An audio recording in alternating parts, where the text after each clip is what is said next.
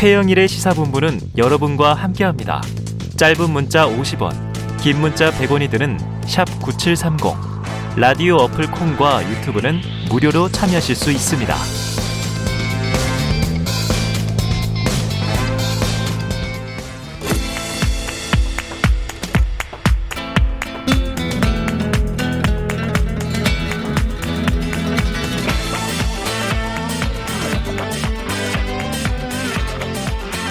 네, 어유 이 전주 부금이라 그러죠 BGM 배경음악을 들으니까 황야의 결투 느낌이에요.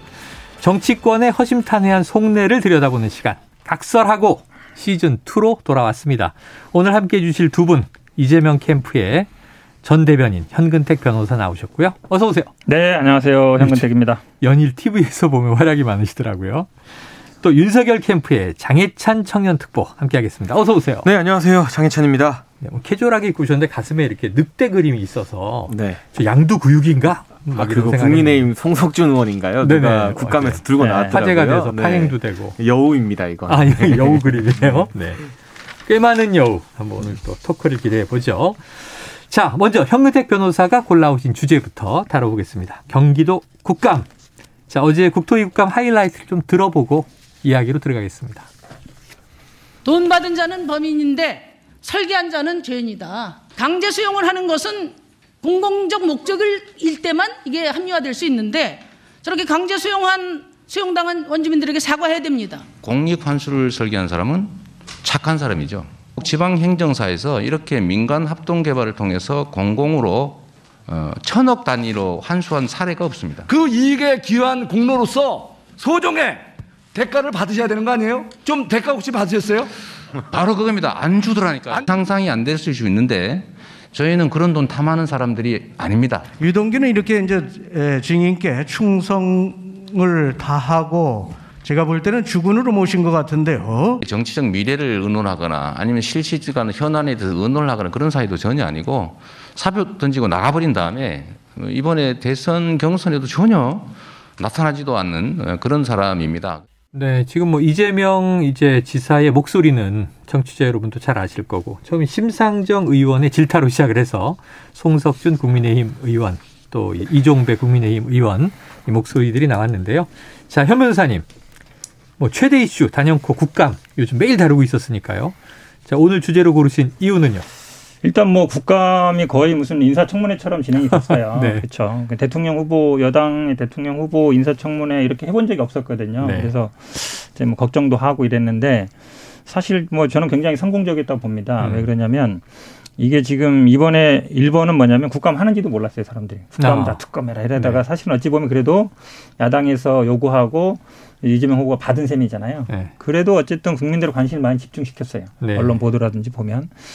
저 입장에서는 보면 그동안 이제 언론의 일방적인 보도로 굉장히 뭔가 있는 것처럼 음. 돈 받은 거 아니냐, 뭐 배임 아니냐, 그 다음에 뭐 여러 가지 뭐 문제 있는 거 아니냐 이런 의혹들이 많이 있었는데 그래도 뭐 생방송으로 설명을 자세하게 했고 음. 그러면 다른 지역이랑 많이 비교를 했거든요. LCT라든지 네. 아니면 다른 지역 우리 뭐 하남 저 어디더라 다른 지역이랑 비교를 하면서 이게 성공한 사업이다라는 음. 걸 보여줘서 저는 뭐 굉장히 선방했다라고 보고 있습니다. 자 선방했다. 뭐 언론의 평가도 좀 다양합니다만 대체로 판정승이냐 KO승이냐 완승이냐 표현은 다르지만 한 방은 없었다. 야당이 좀 준비 부실 아닌가. 또 이재명 지사는 어 이게 수감을 받기로 한 게 오히려 전화 위복된 것 같다. 이런 평들이 많아요. 장희찬 평론가님은 어떻게 보십니까? 그 사실 국감이 한 네. 방을 노리는 그런 자리가 아닙니다. 음. 이제 한 방이 있으면 좋은 국감이고 음. 야당 의원들이 쾌거를 올리는 어, 것이지만 한 방이 없어도 음. 특히 이재명 지사 같은 대선 주자는 이제 음. 민주당의 대선 후보로 확정이 되었잖아요. 네. 뭐 당내에서 100% 승복하는지는 모르겠습니다만 음.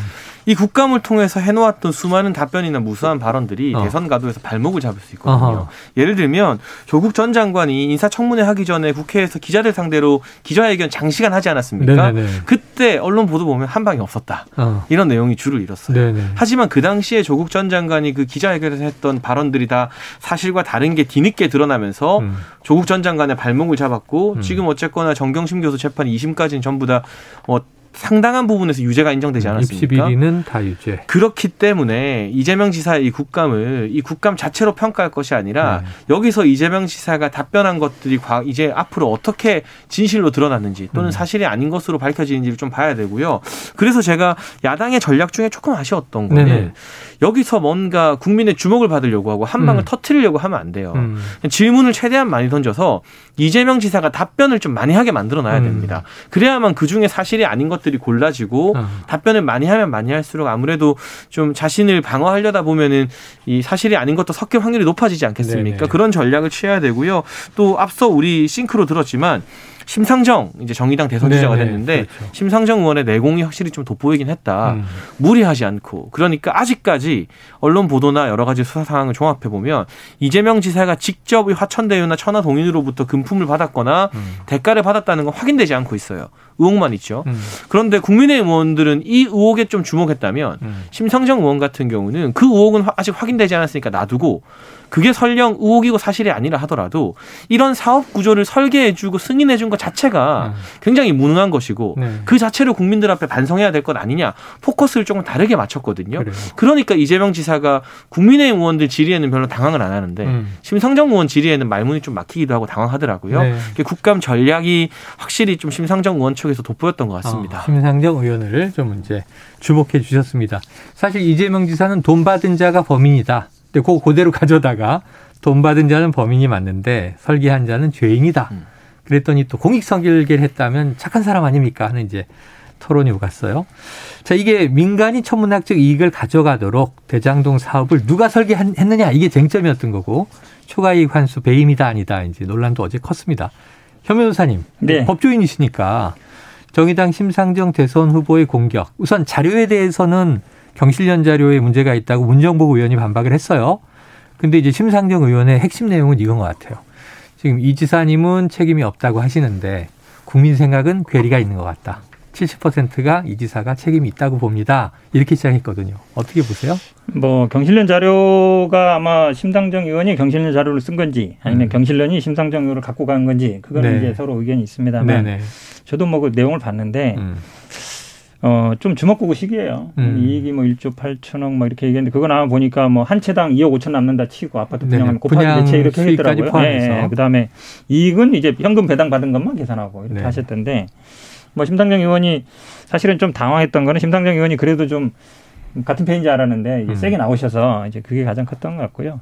사실은 어제 월요일이랑 어제 그 예, 가장 중요한 거는 이제 뇌물은 아니고요. 일단 음. 어떤 게 아닐까 이제 배임 음. 삭제했느냐, 맞아요. 뭐 지시했느냐, 누가 했느냐, 음. 뭐이 부분이었는데 저는 그래서 요거 이제 이해를 하나 들고 있는데요. 음. 예를 들어서 요리사인 A라는 사람하고 음. 건물주인 B라는 사람이 있다고 쳐봐요. A는 근데 돈도 없어요. 신용불량이고 음. 부인도 막 병원에 입원해 있고 아주 확정된 수익이 필요해요. 음. 근데 B는 돈이 많아요. 네. 자기는 확정된 수익이 필요 없어요. 그래서 A는 B랑 어떻게 계약했냐면 수익이 보니까 월 한 천만 원쯤 될 것 같아요. 그래서 A는 수익이 얼마나든 상관없다. 월 700만 원만 나 보장해 줘라. 음. 이렇게 얘기한 거고 B는 그래서 뭐라 그러냐면 좋아 나는 천만 원 이상 내면 내가 갖겠다. 근데 그 이하 돼도 당신한테 월급을 깎진 않겠다 이런 거예요. 음. 700은 주마. 그렇죠. 고정으로. 맞춰주마. 그렇죠. 맞춰주마 했는데 A에 이제 좀 아는 사람이 와가지고 이러는 거예요. 어, 나중에 천만 원 이상 나오면 당신 손해 아니냐. 음. 그럼 이제 천만 원 이상 났을 때 그거를 좀 나눠달라고 얘기해라. 음. 이렇게 얘기한 거예요. 이거 생각해 보니까 뭐 그럴 수도 있는 것 같아. 네. 그래서 B한테 얘기를 했어요. 그럼 B가 뭐라고 했어요? 그럼 천만 원 이하 되면 당신 손해 좀 봐라. 음. 나 확정 700만 원 이익 보장 못 한다. 음. 당연히 그렇게 얘기할 거 아니에요. 네, 네. 왜냐면 확정적으로 주는 게 아니니까. 손해도 나누고 이익도 그렇죠. 나누자. 이익도 나누자. 이렇게 얘기할 수밖에 없거든요. 근데 서로 간에 A, B 간에는 이미 확정은 700만 원 월 수입 주고 그 남는 거는 B가 갖고 오기로 합의가 된 상태예요. 네. 그 상태에서 다시 바꿀 수는 없거든요. 음. 근데 그게 예를 들어서 장사 잘 됐어요. 그 수입이 이제 월 1,500이 됐어. 음. 그랬을 때 지금 상황이랑 똑같아요. 네, 근데 A는 받기로 한 거야. 그렇죠. 아, A는 왜냐하면 확정적으로 700을 받기로 했기 때문에 네. 그거를 나중에 그럼 조건이 바뀌는 건 다시 계약을 하는 상황이에요. 그 음. 직원이 그 얘기는 할 수 있어요. 다른 사람이 있지만. 그렇죠. 왜냐하면 더 나면은 손해니까 그럼 그러면 어떻게 되냐면 확정 수익을 줄이고 손해 날 땐 손해도 감수하자 이렇게 가는 네. 거예요. 근데 A는 그 돈으로 신용 불량도 해결하고 5년 후에 네. 그다음에 부인 병도 치료하고 잘 살았어요. 음. 근데 문제는 이제 결국은 그럼 그게 뭐 계약하기 합의가 된 다음에 얘기한 건데 네. 지금 언론은 이제 합의 전에 그 얘기 했다는 거 예, 아니냐 예, 예. 그런 얘기인데 그건 결국은 논의 과정에 오갈 수 있는 네. 얘기다라고 봤어. 제가 보기에는 배임을 다 잘 모르고 막 삭제했다든지 뭐 이렇게 했다는 배임이 네. 되려고 하는데 그건 절대 아니다. 자, 초과이익 환수제 뭐 이게 네. 어렵다 보니까 지금 생활 사례까지 제가 들은 겁니다. 설명을 해 주셨는데 네. 자, 이 논리에 대해서 그럼 이제 우리 장평으로 가님 어떻게 보세요? 근데 저는 사실 지금 이재명 지사 음. 측에서는 이 초과이익 환수제에 대해서 제안을 한 시점이 음. 이미 계약을 체결한 이후였기 때문에 네네, 바꿀 수가 없었다. 바꾸기가 없었다고 음. 하는데 언론 보도를 보면 계약 체결 한 달 전에도 음. 사업 시행 개발 1팀에서 한번 제안을 했습니다. 네. 그때 유동규 전 본부장에 의해서 묵살이 되고 어. 계약이 되고 나서 한 번 더 제기한 거예요. 음. 그러니까 두 번이나 제기한 사안이고 계약 전에도 제기했기 때문에 시기적으로 충분히 검토가 가능했다고 보고요. 음. 왜 그렇다면 지금 확정 수익 때문에 이 초과이익 환수에 대해서 포기할 수밖에 없었다고 주장을 하시는데 음. 이 초과이익 환수 같은 경우는 충분히 그 당시에 다른 이 세 곳에서 총 사업을 참여를 했거든요. 네. 하나은행 화천대유뿐만 아니라 메리츠 컨소시엄도 있었고 네. 다른 곳이 있었는데 지금 언론에 보도된 계약서를 보면 메리츠 음. 쪽의 계약 조건이 많이 보도가 되고 있어요. 음. 여기를 보면 기본적으로 기부 채납 형식이나 또 임대 토지 등을 이 성남시에게 제공하는 조건으로 음. 확정된 어떤 수익을 이 화천대유 측 하나은행 컨소시엄보다 한 900억 가량 더 보장하는 음, 조건이에요. 더 보장하고. 그러고도 초과 이익에 대해서는 지분에 따라 배분하는 조항이 들어가 있다고 언론 네네. 보도가 나와 있습니다. 음. 차이가 있다면 화천대유는 1,800억의 현금을 배당하는 걸 보장한 네. 것이고 메리츠는 현금 배당 대신에 한 2,700억 상당의 임대 토지를 보장하겠다고 아, 했습니다. 그런데 시가로 따져보면 이쪽이 훨씬 더 금액도 크고 네네. 이후에 초과 이익이 났을 때도 지분별로 배당하겠다고 했는데 음. 그렇다면 대체 어떤 하자가 있어서 음. 무슨 문제가 있어서 직원들의 건의에도 불구하고 계약 조건이 압도적으로 높지 않은 네. 하나은행과 화천대유를 입찰하고 하루 만에 번개불에 콩 구워 먹듯이 음. 이 중요한 사업을 심사를 그렇게 짧게 해서 후다닥 했는지에 대해서 입장을 밝혀야 되는 것이고 그건 내가 한 게 아니다. 성남 도시개발공사 간부 그 당시 사장 대행이었던 유동규의 책임이라고 말하고 싶겠지만 음. 어쨌든 시장님이 결제한 서류가 있고요. 네. 이 도시개발공사 정관에 보면 이런 중요한 사안에 대해서는 성남시에게 보고하고 결제를 받도록 되어 있습니다. 정관과 운영 조례. 음. 그렇기 때문에 이재명 시장이 100만 원짜리 보도블록 가는 것도 시장이 다 챙긴다고 자랑하셨던 그 네, 시장님께서 네, 네. 이건 단순히 유동규 본부장이 한 것이다라고 음. 어, 꼬리를 자르기는 조금 어려운 사안이 아닐까 싶습니다. 제가 아까 네. 좀다 안 들으신 것 같은데 네. 그 말씀드렸잖아요. 이미 사업자가 선정된 다음에 하는 건 당연히 마찬가지고 음. 사업, 언론 보도에 의하면 사업자 전에도 그 얘기는 있었다고 해요. 네. 근데 그게 동시에 안 된단 말이죠. 아까 말씀드렸잖아요. 음. 700만 원도 가져가고 이익 나면 나누는 것도 가능하다라고 생각하시는 네. 게 지금 주장하시는 거고 지금 뭐 메리츠는 그렇게 제안을 했다는 건데 그렇, 아니 그게 아니에요. 사실은 음. 그 조건은 전체적으로 보면 음. 그 일부만 보면 안 돼요. 네. 전체적으로 네. 봤을 때는 공모지심이 나갔단 말이죠. 음. 물론 공모지심 나가기 전에도 그러면 수익을 나눌 거냐 아니면 네. 확정이익을 네. 크게 할 거냐 그 얘기는 할 수 있어요. 그 얘기 과정 중이었다는 거잖아요. 음. 근데 공모지심이 이미 그렇게 나갔죠. 그거에 따라서 계약하는 게 맞는 거예요. 어. 서로 합의가 된 상태에서는 그러니까 사후적으로 판단해서 배 임이 되면요.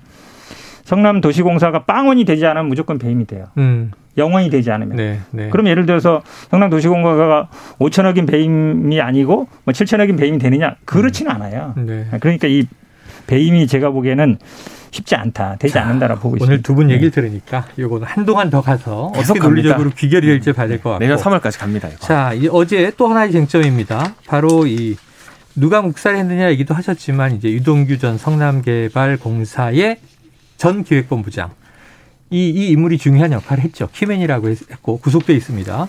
근데 이 측근 논쟁, 측근이냐, 친한 사람이냐, 뭐 복심이냐 여러 가지 얘기가 나왔는데 이재명 후보가 이게 임명 과정이 기억나지 않는다. 여기 좀 논란이 있었어요. 그리고 최근에 유 전 본부장과 연락한 적이 없다고 했는데 검찰 압수수색 당시 자살하려고 약을 먹었다고 한다. 라고 언급을 하면서 이게 논란이 됐습니다. 어떻게 알았느냐? 현 변호사님 이 대목은 어떻게 들으셨어요?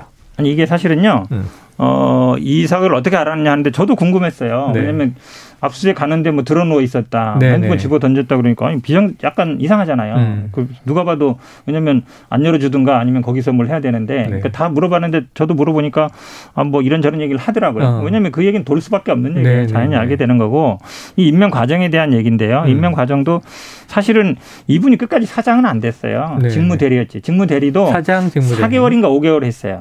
뭐 정말 신뢰하는 사람이면 사장 시켰겠죠 당연히 이 당시에. 왜냐하면 성남 도시공사는 이 당시 중요한 중요한 기관이었으니까. 음, 음. 그래서 그리고 기본적인 어떤 인사권은 이제 도시공사에 있다는 말씀이고 이분이 사실은 아마 제가 보기에는 아마 국민의힘에서 두세 가지 얘기를 했는데 이제 나중에 사면 해 줄 거냐 이 얘기를 했잖아요. 네, 아, 네. 이제 사면 안 해준다 이러면 아 이제 뭔가 이제 마음이 멀어졌다고 보고 이제 뭔가 뭐 이실직고 하지 않겠냐 뭐 이걸 아, 기대하고 이제 네 얘기한 것 같은데 네. 뭐 없어요. 뭐 음. 뭐 없으니까 이제 그렇게 얘기하는 거거든요. 배신감 느꼈다 이러고 왜냐하면 보통 예전에 뭐 이명박 때나 이렇게 보시면 알겠지만 가까운 사람들이 들어가면 다 뭐 그냥 모른 체 하지 내가 그 사람이 뭐 배신감 느낀다 사면 안 해준다 이렇게 확실하게 얘기 못 하거든요. 음. 그런 거 보면 이분의 어떤 개인적인 일탈이다라고 보고 있습니다. 그래요. 저는 생각이 좀 다른 게 다르죠? 임명 과정을 네, 모를 수가 없습니다. 왜냐하면 음. 임명을 한두 번 아니라 너무 여러 번 하셨거든요. 어. 일단은 처음 성남시장 당선되고 인수위 32명밖에 안 되는 인수위의 음. 위원 간사로 유동규 전 본부장을 발탁했어요. 음. 그래서 공직과 전혀 연이 없던 사람 공직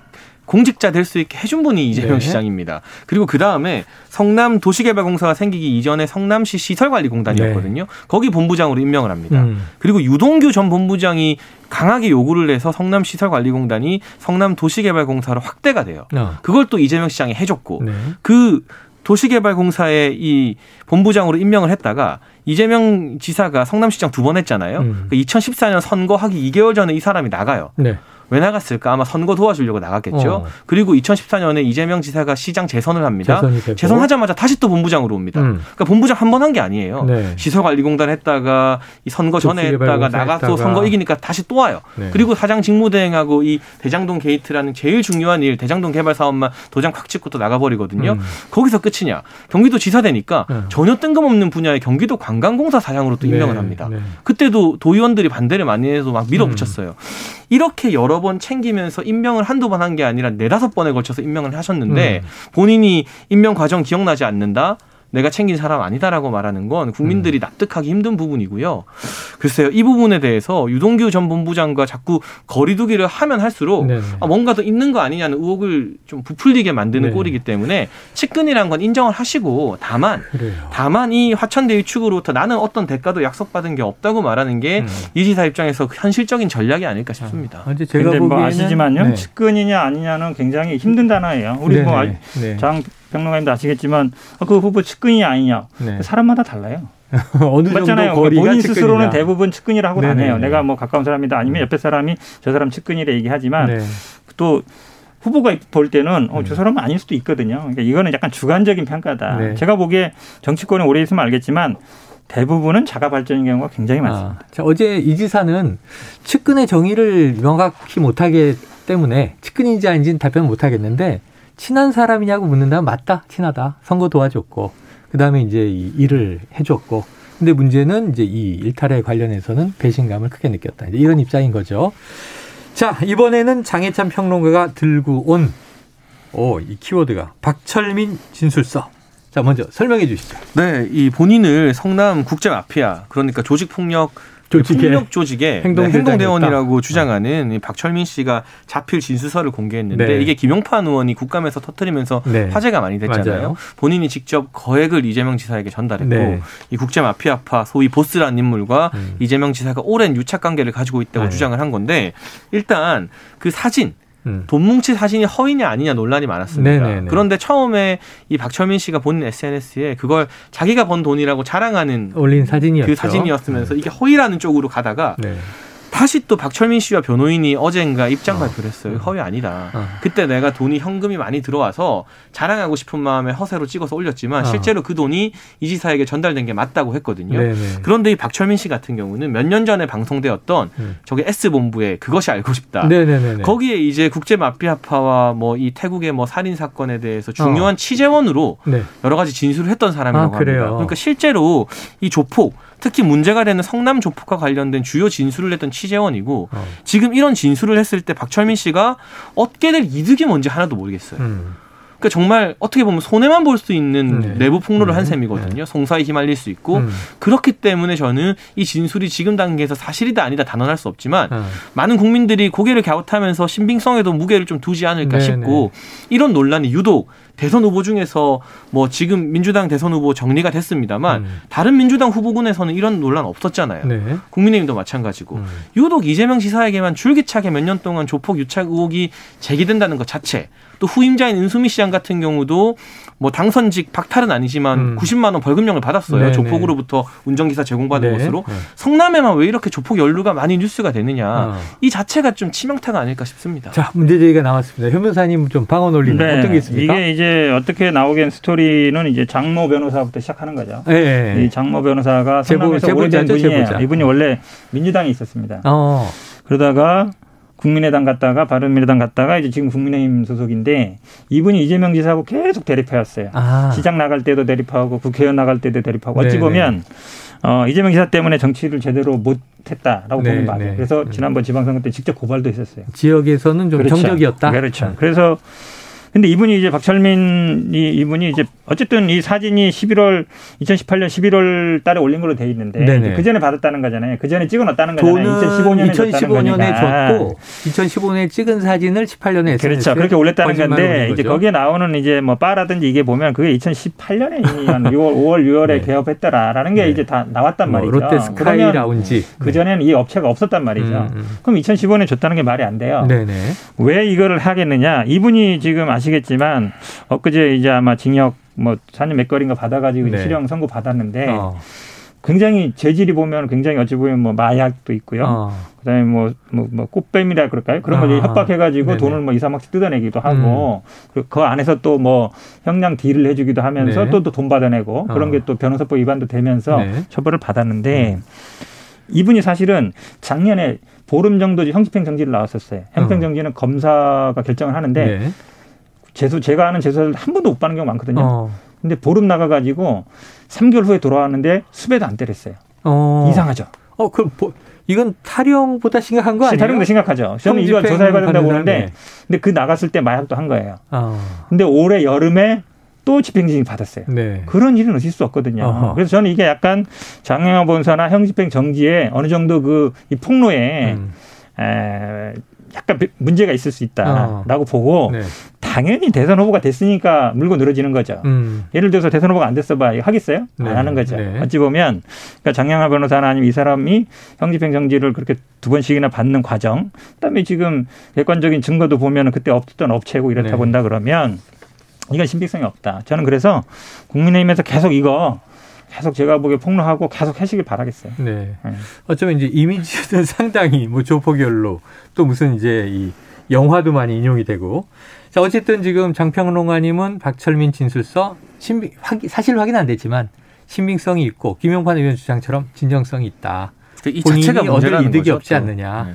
자, 근데 또 이제 현 변호사께서는 그 장영화 변호사라는 인물이 음. 이 지역에서의 오랜 정적이니 신뢰하기 어렵다 이런 얘기를 해주셨어요. 자, 그러면은 이제 이 이재명 후보가 변호인의 이름을 올린 조폭 변론 판결문 두 건.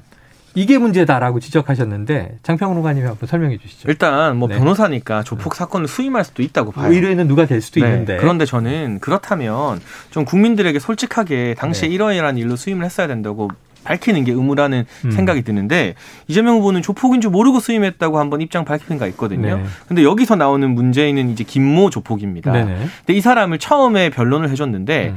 결국에는 유죄 판결이 떨어져요. 네네. 고의로 이제 폭력 조직을 알고 가담했다고. 네, 패소한 거네요. 네. 근데 그 판결문이 문제가 된 해에 제가 정확하게 연도는 기억이 안 나지만 네. 8월 달에 나옵니다. 어. 그 8월 판결문에 보면 이 김모 씨, 피고인 김모 씨가 이게 폭력 조직인 걸 알고 고의로 가입했다. 그래서 음. 유죄다. 음. 그리고 한 달 지나서 9월에 이재명 지사가 다시 김모 씨를 뭐 미중 교사나 이런 다른 혐의 등으로 또 변론을 합니다. 음. 그러니까 두 차례나 변론을 했고 네. 그렇다면 적어도 두 번째 변론할 때는 음. 8월 판결문이 나온 이유이기 때문에 아, 이 사람이 행동 대원인 거, 조직 폭력 배인 걸 알고 변론해 줬거든요. 네, 네. 그럼 그렇게 국민들에게 솔직히 말하면서 음. 내가 두 차례나 변호했지만 뭐 조폭이라고 해서 변호 안 할 수 있는 것도 아니고 어. 변호해 준 거다라고 건조하게 말하면 되는데 계속 몰랐다고 어. 말씀하시니까 그게 이제 거짓이었다는 게 문화일보 단독 보도를 통해서 드러난 사실이거든요.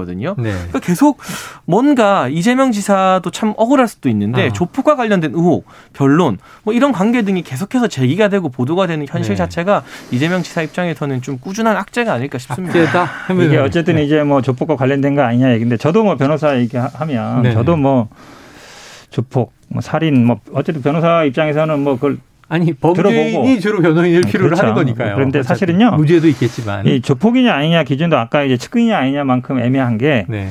아, 밖에서는 다 자 스스로 조폭이라 그러는데요. 네. 법정에 가면 다 아니라 그래요. 음. 아니면 그 불리하니까. 네. 이분도 이제 그랬던 거예요. 자기는 음. 아니라 그랬는데 음. 그럼 우리의 객관적인 기준이 뭐냐? 음. 검찰 강력부, 경찰 강력부의 그 명부가 있습니다. 관리하는 네. 명부에 조직도가 네. 딱 있어요. 그래서 누구 누구 딱 그래서 최소한 뭐 정과 2, 3번 되고 그다음에 어떤 형 있는 분들은 거기 다 표시가 됩니다. 몇 개 몇개 이렇게 해가지고 거기 들어있는 게 사실은 어찌 보면은 우리 객관적으로 입증할 수 있는 거예요. 그래서 이게 예를 들어서 폭력 조직이다 아니다, 조폭이다 아니다. 지금 이, 이 박철민 씨도 마찬가지잖아요. 자기 뭐 음. 행동대장이라는데 어, 행동이 아닙니다 그랬는데 서류 보니까 뭐 핵심 네. 뭐 활동가였다. 핵심 활동가, 행동대장, 두목, 부두목, 뭐 행동대장 이게요. 음. 그것도 다 어찌 보면 공치사인 경우가 많습니다. 네. 그래서 뭐 조폭이냐 아니냐 제가 보기에는 네. 그게 제가 보기엔 이것도 확실하지 않은 거고 그리고 변호사들이요. 1년에 한 저 이재명 지사가 성남에서 한 24, 5년 했거든요. 1년에 한 100건씩 하면 한 2, 3천, 한 네, 5천 건 되는 거예요. 만명 만나는 거죠. 왜냐면 한 건에 몇 명씩 음. 되니까. 그래서 그 사람과 어떤 개인적인 인연이 있다 이렇게 말하기는 어려운 것 같습니다. 그 중에 두 건이 문제가 됐는데 너무 확전됐다. 자 시간이 없지만 이거 오늘 꼭 짚어야 됩니다.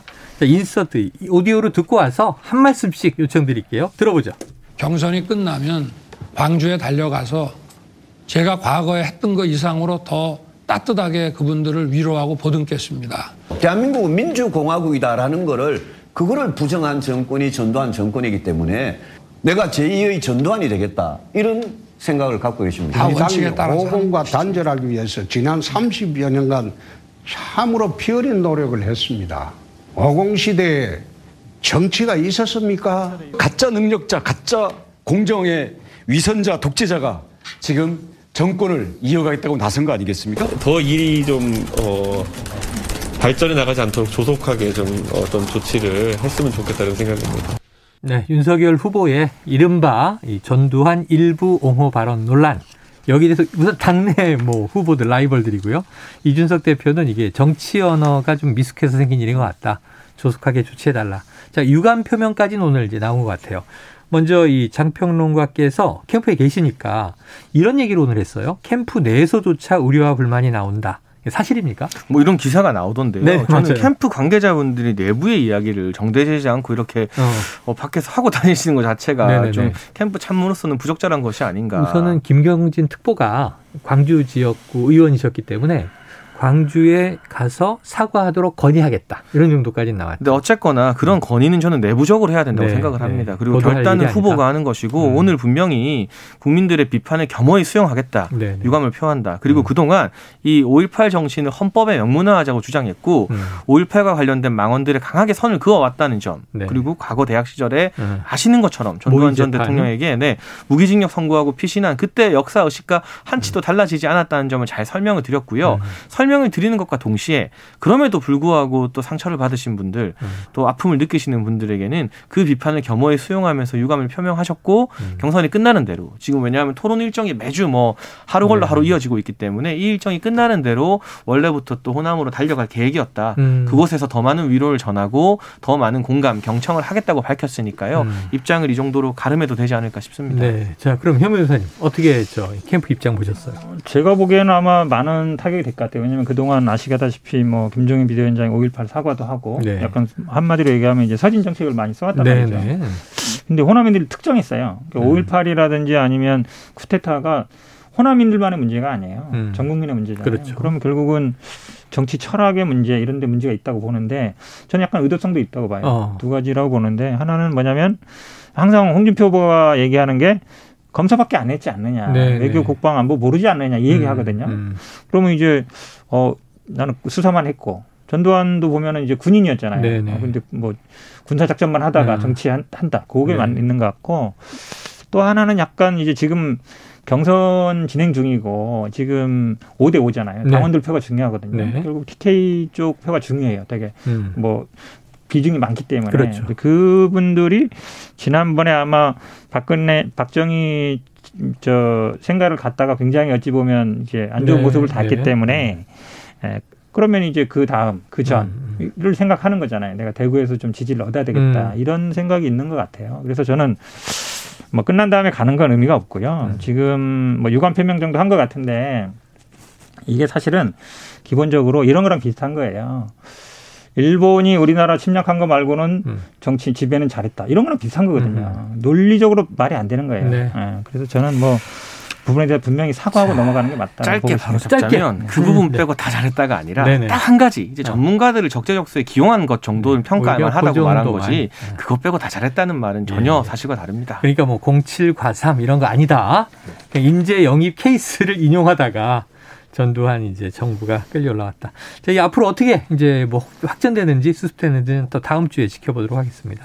자, 이재명 캠프의 전 대변인 현근택 변호사, 윤석열 캠프 청년 특보 장혜찬 평론가와 각설하고 시즌 2 함께 했습니다. 오늘 말씀 고맙습니다 감사합니다. 고맙습니다.